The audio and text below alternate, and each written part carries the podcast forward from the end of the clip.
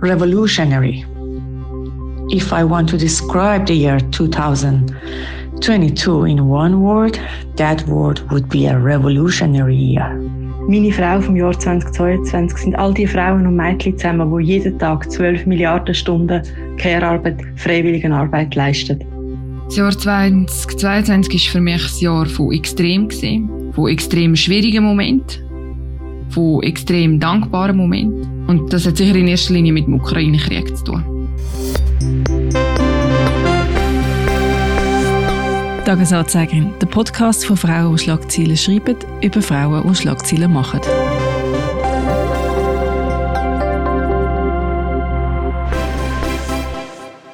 Hallo Priska. Hallo Annik. Hallo zur letzten Folge im 2022 und darum auch ein bisschen eine spezielle Folge. Ja, wir haben äh, uns zum Thema gesetzt, über Women oder Women of the Year zu reden und haben dann aber eine Feststellung gemacht.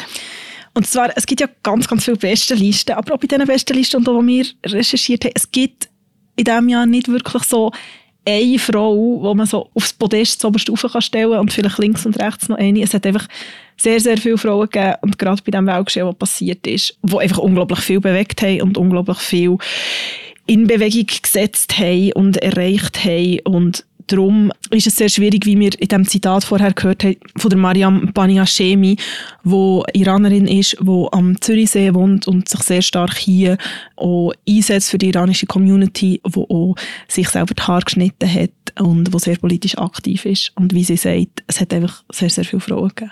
Ja, es ist ein Jahr voller extreme Themen gewesen. und es hat sich wie einfach nicht ganz richtig angefühlt, da irgendeine rauszupicken, wo für ein Thema steht und die dann quasi so abzufeiern. Ähm, wir haben darum gefunden, dass wir in verschiedenen Themenbereichen, wo uns das Jahr besonders beschäftigt haben, über verschiedene Frauen zu reden, die ähm, uns beeindruckt haben oder uns interessieren. Aber am Anfang, wenn wir mal zuerst kurz über die besten Listen reden. Ähm, jetzt bei der Recherche habe ich gelesen, dass Times Woman of the Year gibt es eigentlich erst seit 2020. Und zwar hat dann Times Redaktion entschieden, dass sie retrospektiv ab 1920 jeweils pro Jahr eine Woman of the Year nominiert, weil die ganz berühmte Times beste Liste, die hat ganz lang Man of the Year geheißen. Erst seit 1999 ist es Person of the Year.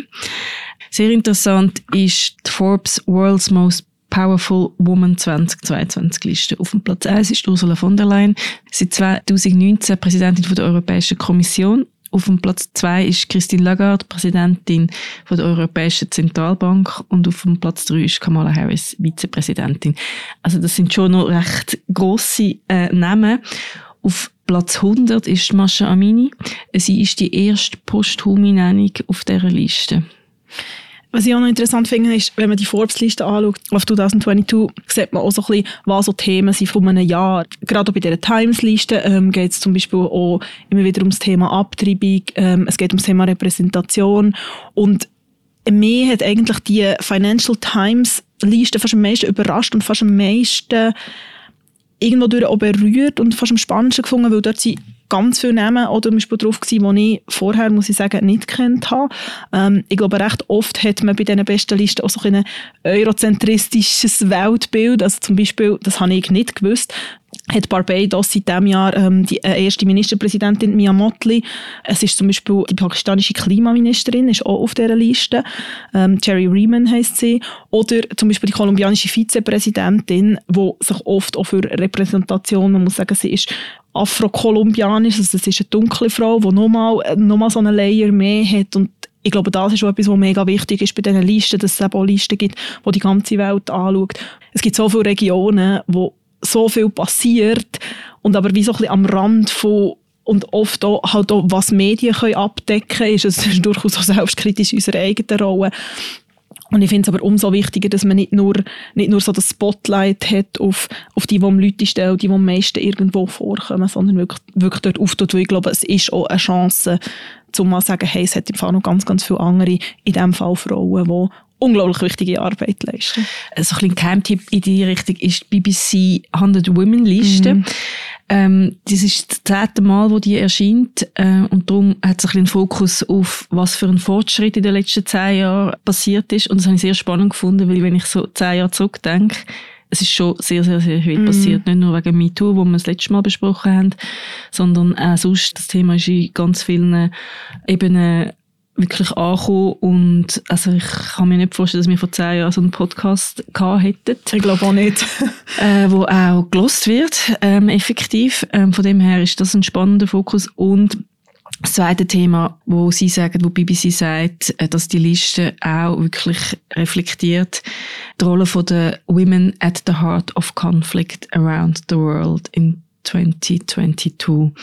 Also es hat sehr viel Konflikt gegeben, sehr große Krisen und dort sind äh, Frauen nominiert, wo auch so ganz im Kleinen äh, viele Aktivistinnen auch, jetzt sehr englisch natürlich dort, ähm, das sind vielleicht jetzt auch Namen, wo man da unbedingt kennen muss, aber so ein bisschen, was die Frauen genau machen und was es alles noch zu tun gibt, die mhm. ist schon sehr spannend. Und was ich auch schön finde, ist, in der einen oder anderen Liste werden auch frühere Nominierte nach ihren Frauen vom Jahr ähm, gefragt. Mhm. Das sind dann auch zum Teil sehr spannende Neuentdeckungen. Ja, da sind wir wieder bei dem Thema Vorbildfunktion und so Allianzenbild und so. Du hast es vorher gesagt, es war ein Jahr mit unglaublich viel Konflikt und ich würde sagen, wir tun mal ersten Themenbereich auf und zwar, wo wir einfach nicht drum herumkommen und zwar ist das die Ukraine-Krise. Wie würdest du das Jahr 2022 in zwei Sätzen beschreiben? Das Jahr 2022 war für mich ein Jahr von extrem. Wer wir jetzt gehört haben, ist Lucia Tschirki. Sie ist SRF-Journalistin und Korrespondentin und sie ist beim Einmarsch von Russland in die Ukraine vor Ort gewesen. Der eine oder die andere haben wahrscheinlich auch die Bilder noch ähm, vor Augen. Sie ist an dieser Hauptstraße gestanden mit einer schutzsicheren Weste und hat wirklich dort vor Ort berichtet. Ich habe das sehr, sehr einen speziellen Moment und sehr eindrücklichen Moment gefunden. Auch. Klar ist der prägendste Moment ohne Zweifel der 24. Februar 2022. Der Moment teilt für Millionen Menschen das Leben in ein Vorher und ein Nachher. Und das ist sicher auch für mich so, dass es einen Moment vor dem 24. Februar gegeben hat und einen Moment nachher. Das heisst, äh, es ist eine Zäsur eine Zäsur, wo einem auf Jahre raus prägen würde. Ich glaube, es gibt sicher bis ans Lebensende Leute, in der Ukraine, in Russland, wo nicht mehr so ein Leben haben, wie sie vor dem 24. Februar hatten und auch nie mehr haben werden. Die Krise, äh, der Krieg hat uns natürlich wahnsinnig beschäftigt, auch journalistisch, wo ich so in Vorgespräch mit dir, wo wir so zurückgeschaut haben auf das Jahr und wir uns gefragt haben, welche, welche Themen und welche Podcast-Folgen auch am meisten geblieben sind, habe ich müssen sagen, so ganz intuitiv ist das für mich Podcast-Folge gewesen, wo wir mit unserer Russland-Expertin, der Zita Affentranger, über die Rolle der Frau in Russland geredet haben. Das ist sehr informativ gewesen. Ich habe wahnsinnig viel gelernt. Ja, und ich meine, es ist irgendwie vor drei Vierteljahren gewesen, fühlt sich irgendwie an, als wäre das wirklich sehr lang her, weil einfach dann auch in der Folge wahnsinnig viel auch noch sonst noch passiert ist. Mhm. Wenn du die Rolle der Frau in der Ukraine ansprichst, die Lucia Tschirki, wir haben sie auch nach der Rolle von der, von der Frauen in der Ukraine gefragt und ich finde, sie hat etwas sehr, sehr Interessantes gesagt. Das Jahr 2022 hat sicher Frauen in der Ukraine, aber auch in Russland auf der Boden von gewissen Realitäten zurückgeholt, wo man denkt, hey, man hätte sie längst überwunden. Ich vergesse das Bild, glaube ich, einfach nie mehr, wo wir zum ersten Mal aus der Ukraine ausgereist sind und wo ich probiert habe, mit meinem ganzen Team aus der Ukraine auszureisen. Da kommen mir die Bilder in den Sinn von diesen langen Autokolonnen an der Grenze, an der ukrainisch-polnischen Grenze konkret. Lange, lange Autokolonnen von Familien, von Frauen, die sich von ihren Mannen, von ihren Partnern, von ihren Familienvätern verabschieden, weil die die Grenze nicht überqueren können, weil sie in der Ukraine bleiben. Das gilt nach wie vor Mannen zwischen 18 bis über 60 können nicht das Land verlassen sondern müssen in der Ukraine bleiben. Außer sie kommen eine Spezialbewilligung über für ein paar Tage auszureisen oder sie haben mehr als drei Kinder. Das ist auch eine Möglichkeit, wie man äh, eine Ausreisebewilligung bekommt, aber sonst bleibt man in der Ukraine. Und ich glaube schon, dass solche Sachen einem dann so ein bisschen auf der Boden von gewissen Realitäten zurückholt, die man sich nicht vorstellen konnte. Und ich denke, gerade so aus Frauensicht oder für Frauen ist das sicher ein sehr prägendes Ereignis für Millionen von Frauen. Weil der Backlash, den sie anspricht, oder man kann die Folge nachschauen mit der Zeit Affendranger, ist auch etwas, was sie sagt. Oder es hat natürlich sehr viel mit der Gesellschaft auch gemacht. Wer bleibt, wer geht ich habe das Gefühl, die Diskussion war ein bisschen anders gewesen, auch bei uns, oder auch mit dem Schutzstatus S, irgendwie mit, mit der Aufnahme, mit der Solidarität. Es hat eine riesige Welle von Solidarität gegeben. Ja, also das Thema von der Solidarität wird oft als positives Erlebnis äh, geschildert, jetzt das Jahr. Das hat zum Beispiel uns auch Irene Kählin erzählt. Sie war Nationalratspräsidentin 2022 gewesen. 2022 steht für mich im Zeichen von Krieg und Solidarität. So unglaublich schrecklich und brutal der Angriffskrieg auf die Ukraine ist, so unglaublich berührt bin ich auch über die Solidarität mit den Ukrainern und mit den Ukrainern und wie wir zusammen als Gemeinschaft, als Gesellschaft mit dem Krieg und seinen Nebeneffekten umgehen. Nicht nur die Sicherheitsarchitektur von ganz Europa ist in Frage gestellt. Nein. Auch Demokratie, Freiheit, all die Werte, wo ich mit ihnen aufgewachsen bin, sind in Frage gestellt und werden in der Ukraine nicht nur bedroht, sondern mit Bomben aus dem Weg bombt. Ich habe es spannend gefunden bei der Irene Kählin. Wir haben sie auch mal in einer Podcast-Folge gehabt. Sie ist auch so als ein Vorbild gestanden für Politikerin, die auch eine Mutter ist von einem kleinen Kind. Ähm, die Vereinbarkeit. Und dass sie aber als Moment, also haben das ja offen gelassen, ähm, über was dass sie dort reden, in dem Sinn, dass sie diesen Moment rausgenommen hat und zum Beispiel jetzt nicht etwas aus der Schweizer Politik. Ja, ein verrücktes Jahr als Nationalratspräsidentin für Irene Kählin ähm, und natürlich eben das Weltgeschehen auch für sie prägend.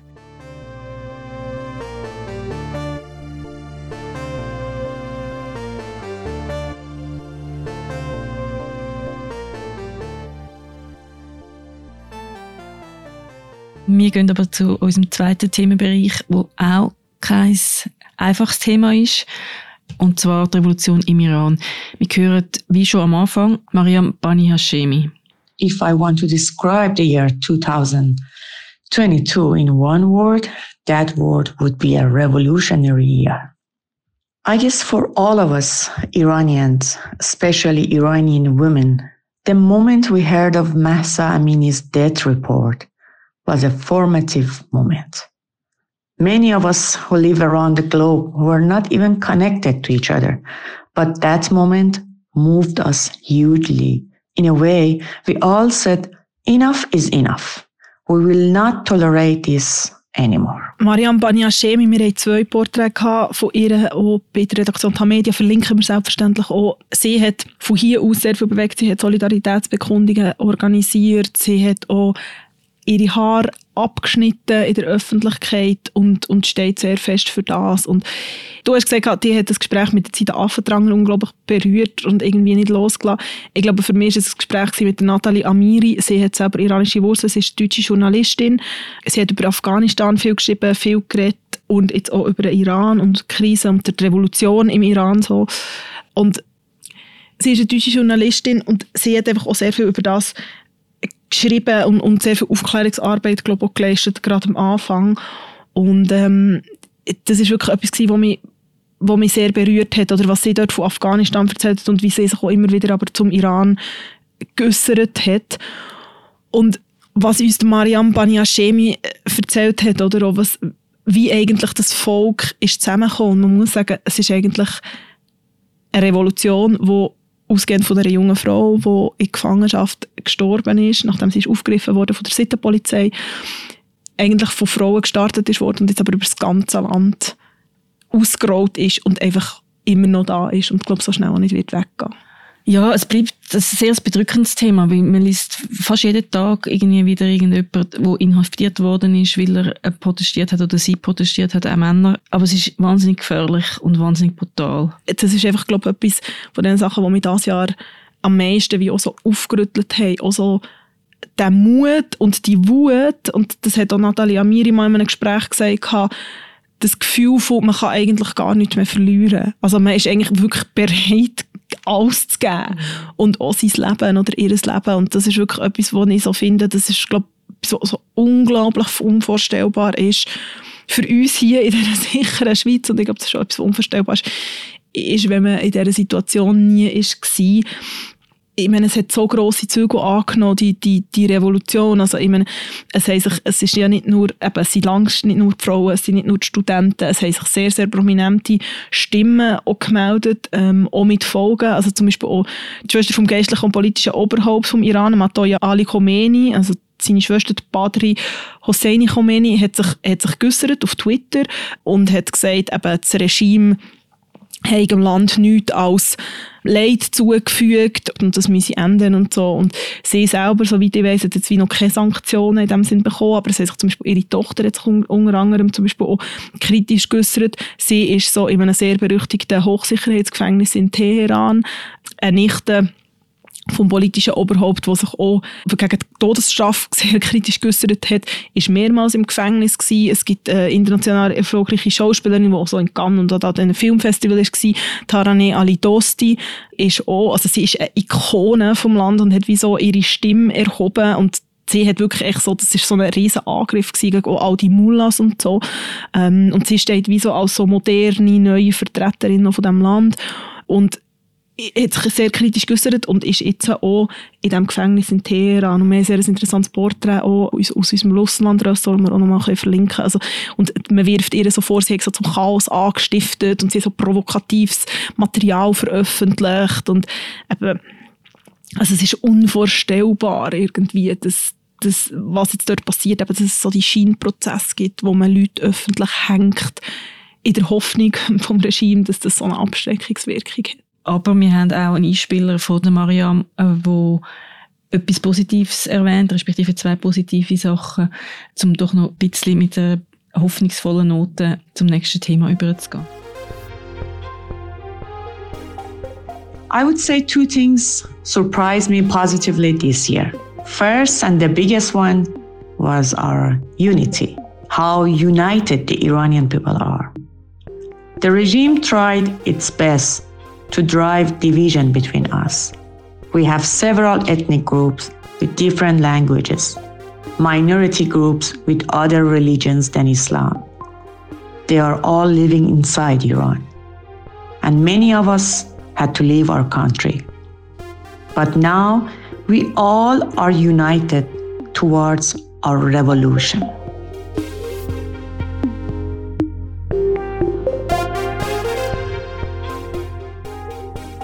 Schauen wir noch kurz in die Schweiz. Es hat ein paar positive Entwicklungen in der Schweiz gegeben.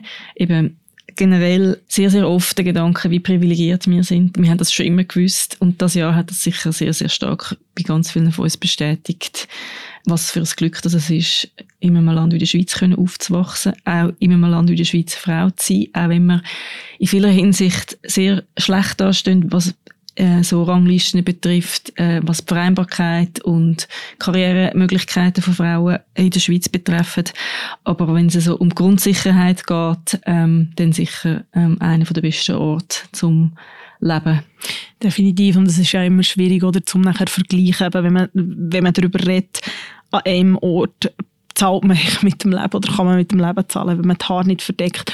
Oder es ist auch immer so der Clash von Realitäten und das ist etwas, was ich das Jahr immer wieder gemerkt habe, im Privat, aber auch im Journalistischen. Also die Diskrepanz von wenn man eigentlich sieht, wie viel Leid es auf der Welt gibt und was eigentlich passiert. Und er ist man irgendwie hier und denkt so, ja, aber also, und wir schaffen es hier nicht mal, gewisse Sachen herzubringen und gleichzeitig zu sagen, okay, aber wer sind denn wir, dass wir uns über das beklagen? Aber wenn wir so bisschen, ich sage jetzt mal, so auf die westliche Welt schaut, ich meine, es ist das Jahr, im Juli ist die für alle in Kraft treten. Also, was man auch so ist, es ist irgendwie 2022. Also, es sind ganz viele so Sachen, wenn man alle die Lohnlisten anschaut, wie viel das Frauen oder wie viel weniger das Frauen immer noch verdienen, äh, ist es einfach immer noch extrem frustrierend.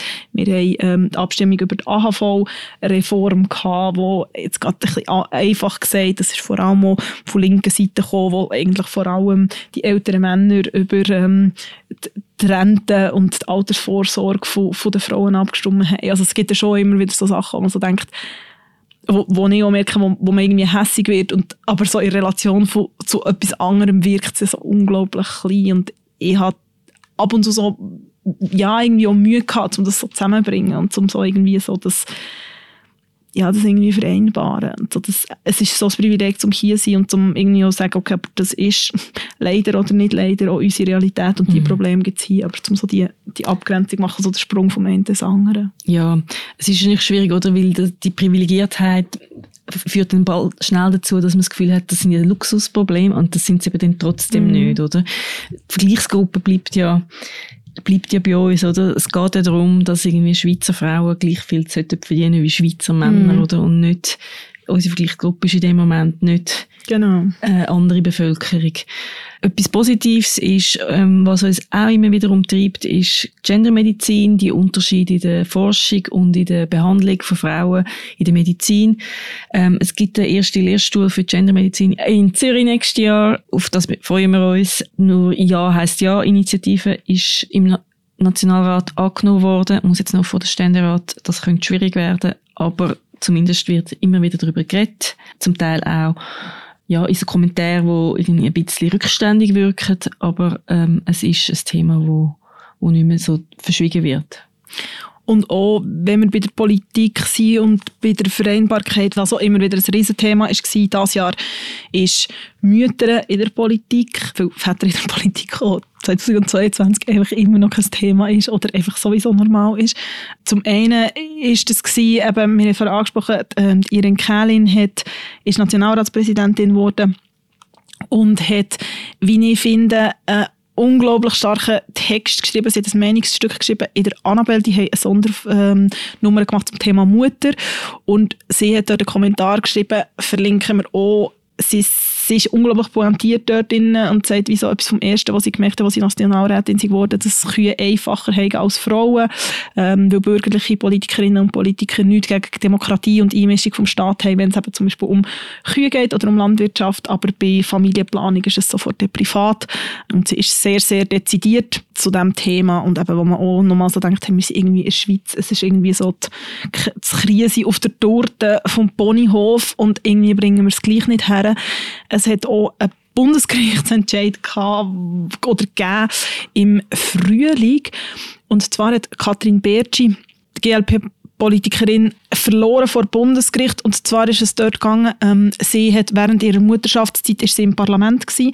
Und es gibt einen Passus, der sagt, ab dem Moment, wo eine Frau wieder anfängt zu arbeiten, innerhalb von diesen 14 Wochen Mutterschaftszeit, die gesetzlich vorgeschrieben sind, verfällt sozusagen das Anrecht auf das Taggeld.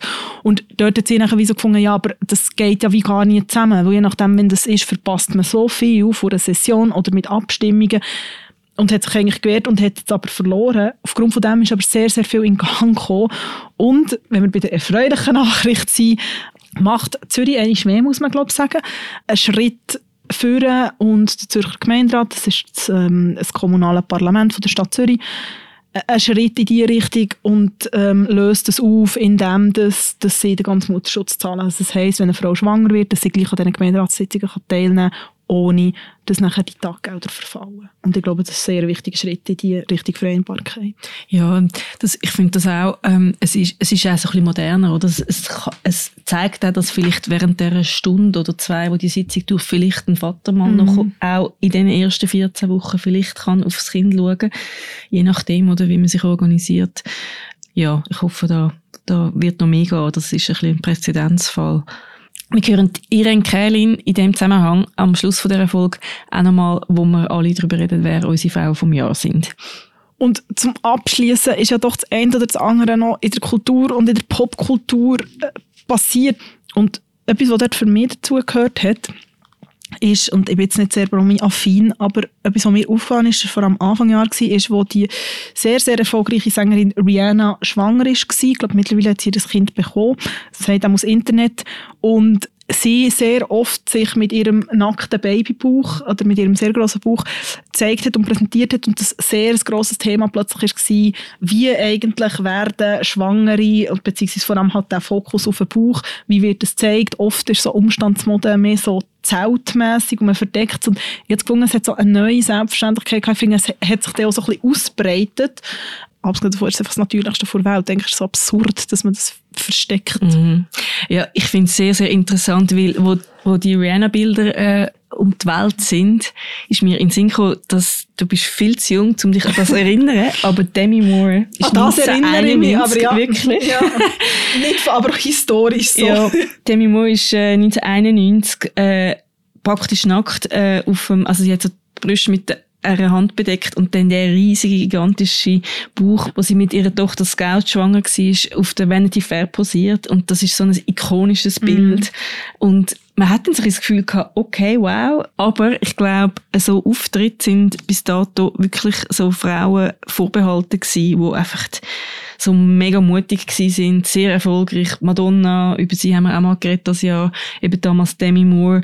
Es hat so zwei, drei ikonische Frauen gegeben, die irgendwie wie alles haben können machen. Und das hat aber nicht so einen gesellschaftlichen Trend ausgelöst, mhm. wo man vielleicht hätte können erwarten. Und es hat irgendwie nochmal 30 Jahre anscheinend gebraucht, bis das wirklich so in der Gesellschaft so richtig ankommt. Mhm. Oder wir werden auch sehen, wie effektiv, also ob jetzt alle Klar. so zu ihren schwangeren Büchern stehen. Aber generell, ähm, das, das ist eine Überleitung zu einem anderen Thema, wo ähm, mir aufgefallen ist. Und zwar das, Thema Wechseljahr. Ähm, wir haben auch schon kurz darüber geredet, so ein bisschen ein Lifestyle-Thema geworden ist. Naomi Watts nämlich hat äh, unter anderem viele prominente Frauen, so über 50, reden äh, über ihre Wechseljahr. Unter anderem hat Michelle Obama zum Beispiel. Naomi Watts, die äh, australische Schauspielerin, die sehr berühmt ist, sie hat sehr offen über ihre Wechseljahr geredet, in einer Sonderausgabe von der Zeitschrift InStyle zum Thema Wechseljahr. Sie hat sogar ein Brand gegründet, wo Stripes heißt mit Beauty- und Wellness-Produkt für Frauen in der Perimenopause und Menopause. Also es ist ein gigantisches Thema. Im, äh, in Interviews, wo das der Lounge begleitet hat, hat sie erzählt, dass sie sehr früh in der Wechseljahr war, Mitte, Ende 30. Gleichzeitig hat sie eine Familie gründen. Also, das Krass. gibt's, äh, das gibt's, oder? Und, und dass so Promis wie sie, eben, man kann das ja immer ein bisschen, ähm, von zwei Seiten anschauen, oder? Man macht ein Business daraus, es ist so ein bisschen, äh, es hat immer so ein bisschen, so ein bisschen einen unangenehmen Touch, aber gleichzeitig, wenn so Frauen wie sie jetzt über das reden, oder, wie, wie fest sie gelitten haben, durch eben, durch so frühe Symptome von Wechseljahr und irgendwie ihre Familienplanung bedroht gesehen hat und was sie dann für Massnahmen müssen ergreifen. Eben Jennifer Aniston, über sie haben wir das ja auch geredet, auch äh, offen darüber geredet, dass sie einen grossen Kinderwunsch gehabt hat ähm, und der aber nicht erfüllt worden ist.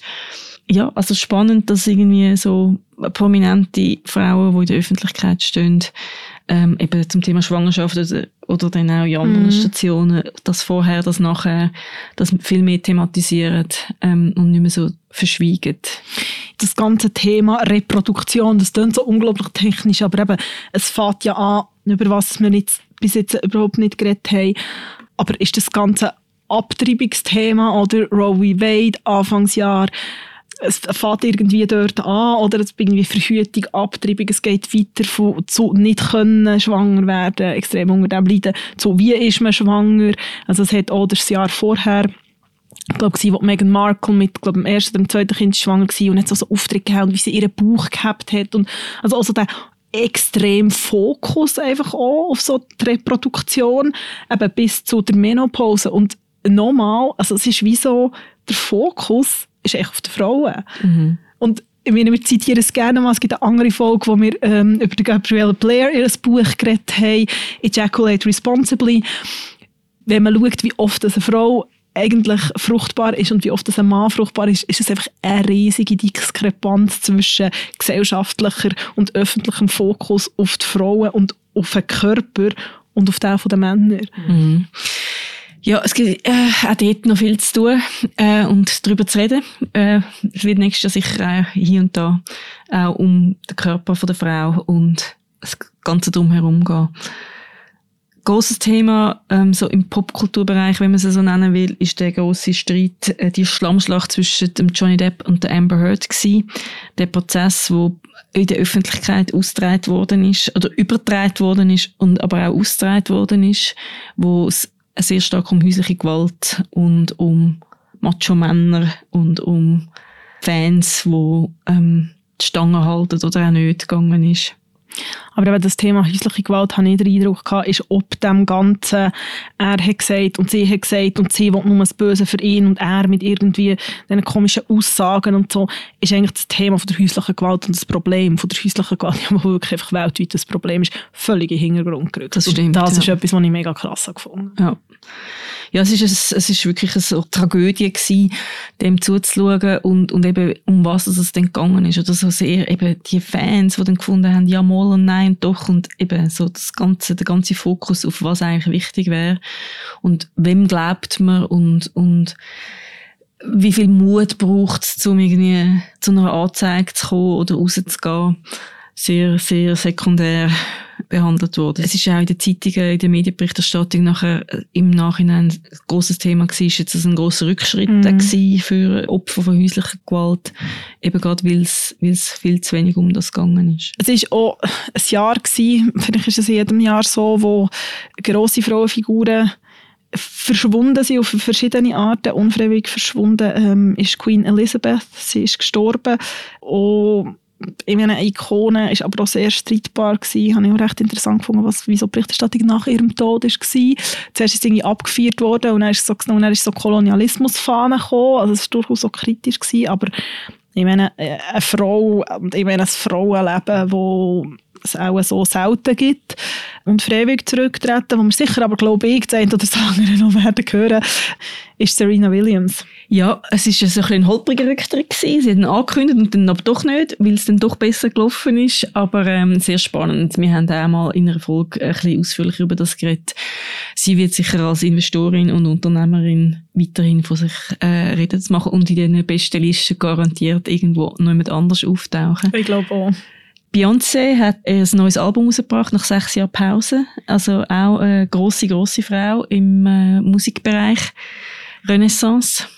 Sagen ja so Hardcore-Beyoncé-Fans aus meinem privaten Umfeld, dass sie das ein bisschen komisch finden. Es ist so angekündigt worden. Ich glaube, es waren recht viele Fans enttäuscht gewesen. Und dann hat sie aber irgendwie auch nicht so Promo gemacht dafür.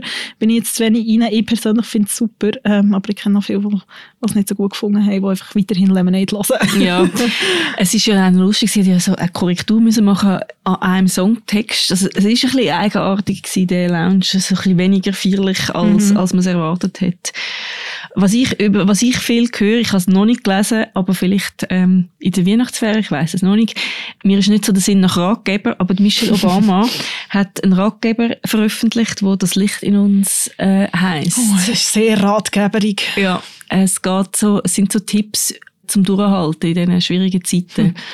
Ähm, es wird recht gelobt von vielen. Auch dort wieder oder sehr eine privilegierte Ausgangslage. Ähm, aber sie tut so ein bisschen Ratschläge von ihrer Zeit als Mutter, als Präsidentenfrau und als Anwältin und äh, ihre, ihre verschiedenen Rollen äh, weitergeben. Und das ist gar nicht so schlecht. Mal schauen. Und wenn wir zum Abschluss kommen und jetzt wirklich nochmal zurückschauen auf das Jahr 2022 und dann das Jahr 2022 auch sein und auch hinter uns sein wenn so ein Moment ist, rausnehmen von dem Jahr 2022, welcher hat dich so am meisten geprägt? Es ist, glaube ich, der gleiche Moment, den du auch hast. Es ist wirklich der Beginn von diesen Protesten im Iran, wo sehr emotional, sehr anspruchsvoll.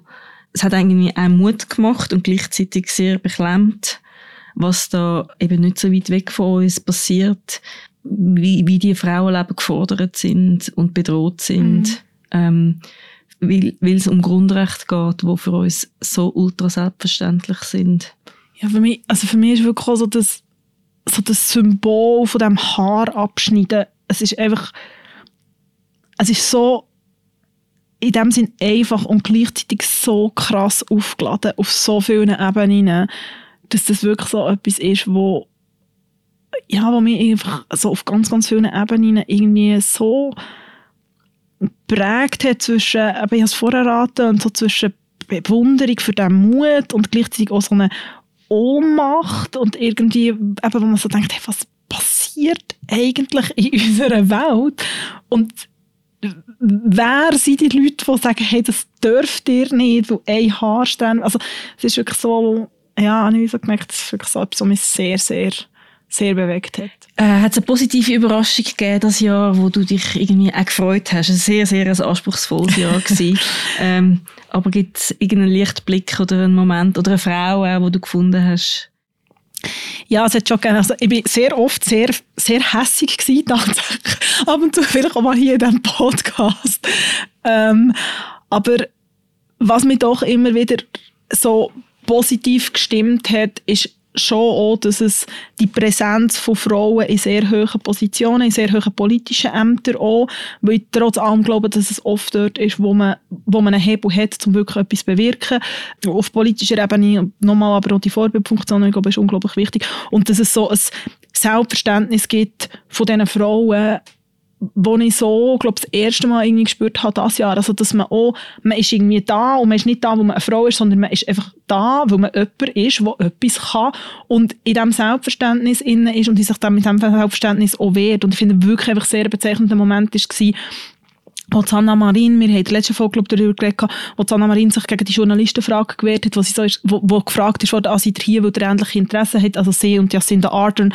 Und sie ist echt wir sind hier, weil wir Politikerinnen sind, weil wir Ministerpräsidentinnen sind. Also, dass das wie nicht einfach so drüber gegangen wird und das so ein bisschen verklärt wird, sondern dass wirklich das so dass es so angesprochen wird, aber so auf eine sehr säcke Art. Ja. Das ist etwas, wo, wo ich glaube, wo unglaublich wichtig ist und wo ich aber stärkend finde, wenn man so in die Zukunft schaut. Ja, in dem Zusammenhang auch, die Frauen sind auch wirklich alles Vorbilder oder für, für unsere Töchter, für die nachfolgenden Generationen, dass es eben möglich ist und dass es dann irgendwann einfach auch normal ist, mm. oder? Mm. Vielleicht jetzt noch nicht so ganz 100 Prozent, oder? Es braucht immer noch äh, viel Zeit, aber dass das Zukunft sein wird. Und ganz, ganz zum Schluss gibt es eine Frau, so deine Woman of the Year 2022? Nein. äh, wir haben es eingangs schon gesagt, es ist irgendwie unmöglich gewesen. Für mich auch. Ich habe, äh, ich habe Amal Clooney gesehen, das Jahr an einem Anlass, und ich bin sehr beeindruckt von ihr. Ich habe auch gefunden, sie ist jemand, der den Namen von ihrem berühmten Mann wirklich genommen hat, etwas sehr Gutes daraus gemacht hat. Es gibt Clooney Foundation for Justice, die setzt sich sehr stark ein für Menschenrechtsthemen. Ähm, sie unterstützen Journalistinnen und Journalisten, die im Gefängnis sitzen, weil sie ihre, ihre Meinung geäussert haben. Und aber auch andersweitig äh, angeklagte Personen, äh, viele Frauen. Und das ist wirklich sehr wahnsinnig wichtig, die Arbeit, die die Foundation und Amal Clooney macht. Sie hat mich sehr beeindruckt. Aber ich würde sie trotzdem nicht irgendwie als meine Woman of the Year äh, auswählen. Es ist wirklich sehr ähnlich wie auch die Frauen, die mir äh, um Input gebeten haben für die Sendung, sagen, wie irgendwie Times gefunden haben, sie möchten äh, die Women of Iran zu Heroes of the Year. Bei mir sind es äh, verschiedene Frauen in meinem Umfeld auch, muss ich wirklich ganz offen sagen. Es ist irgendwie die Schulleiterin von der Schule von meinem Sohn, die sich für ganz viele Kinder einsetzt.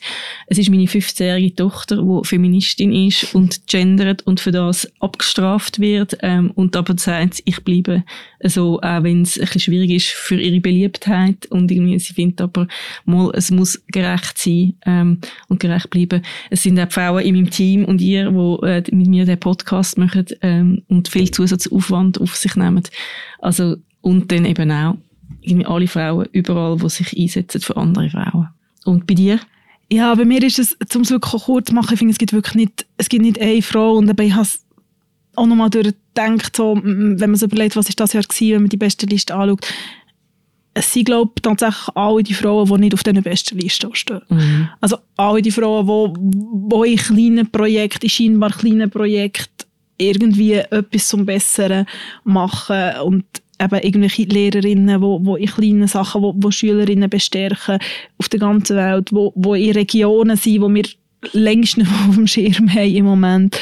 Also ich glaube, das vergisst man immer wieder, dass es so das It takes a village. Es braucht einfach sehr viel, es fängt im Kleinen an. Ich glaube, es geht nicht, dass nur die Top-Frauen, die braucht es immer, aber nur mit denen geht es auch nicht.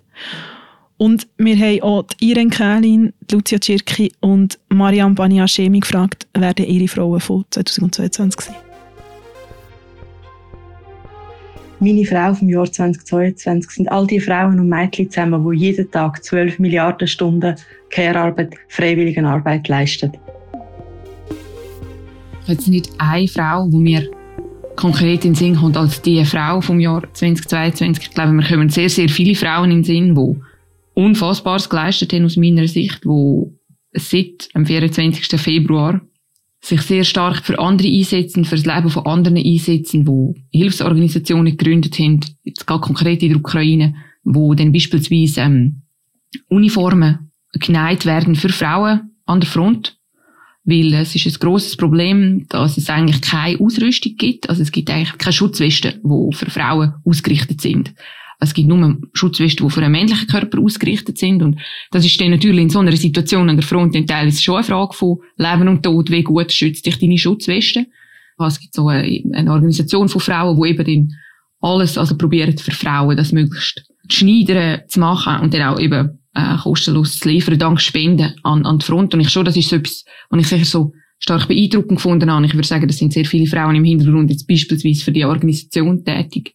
Ich denke aber auch, es gibt sehr viele Frauen in Russland, die sich sehr stark engagieren, beispielsweise Leute zu helfen, die also müssen flüchten und die einzige Möglichkeit zu flüchten ist äh, auf Richtung Russland gesehen. Und dort gibt es auch in Russland dann beispielsweise Frauen, die sehr stark helfen, diesen Menschen Unterkünfte zu finden, irgendwie Lebensmittel zu haben, eine gewisse Grundversorgung. Und ich glaube, in dem Sinne gibt es sehr, sehr, sehr viele Frauen, die mir in den Sinn kommen, die sich engagieren, die sich sehr selbstlos engagieren für andere und nicht so eine konkrete Frau, die ich da nennen könnte. It is not easy to name one woman. All Iranian women in general are the Women of the Year 2022.